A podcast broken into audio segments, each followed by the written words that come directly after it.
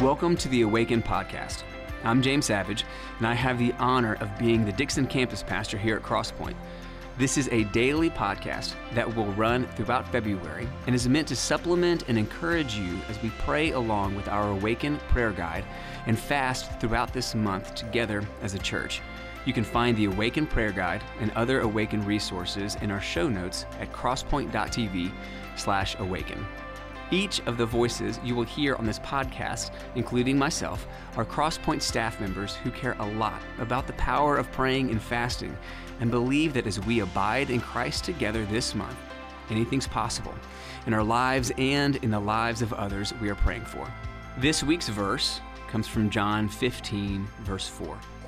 Jesus says, Abide in me, and I in you. As the branch cannot bear fruit by itself unless it abides in the vine, neither can you unless you abide in me. This is the focus for this week. The Holy Spirit produces fruit in a believer's life through a process that is grounded in abiding in Jesus. So here we are, midway through the second week of this fast. As we continue into John 15, you may be noticing how much Jesus stresses the importance of love being put into action. Today's scripture is John 15, verses 9 through 10. Jesus says, As the Father has loved me, so have I loved you. Abide in my love. If you keep my commandments, you will abide in my love, just as I have kept my Father's commandments and abide in his love. Now, listen, if I'm being honest, when I come across the word command, a little trigger goes off inside of me. I don't like the idea of being commanded or mandated or forced to do something. In some ways, the word command can feel like the opposite of love. But if I slow down, I can see that what Jesus is teaching about commands is far more beautiful than what I initially thought. Jesus' commands do not exist so that we can prove ourselves to God or somehow appease God. Instead, keeping his commands is how we participate in a loving relationship with our Heavenly Father. He says this If you keep my commands, you will remain in my love. Think of any healthy relationship that you have been in.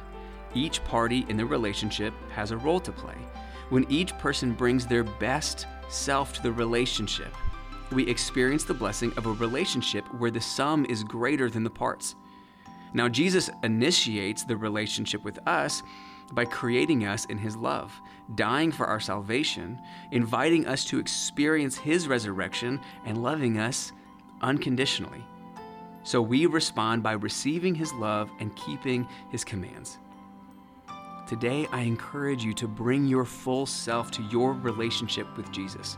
Consider finding joy in keeping Jesus' commands because his command is love.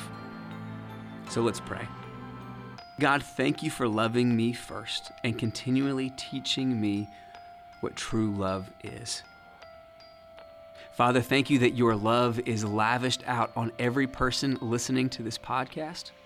God, thank you that before we even knew how to say your name, you had your eye on us and your love was ready and available to us.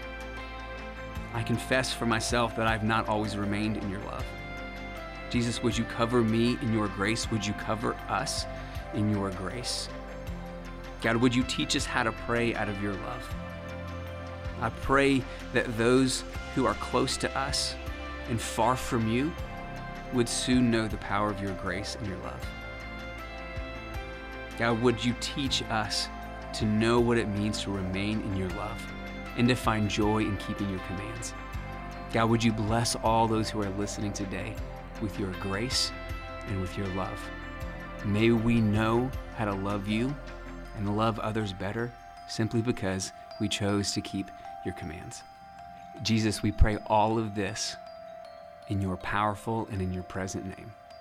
Amen. While this song continues to play, let's use John chapter 15, verses 9 and 10 as an outline to pray for the people that you are praying for this month. Pray that each person would remain in Jesus' love. Pray to God, please would you show me how to love this person the way that you love them.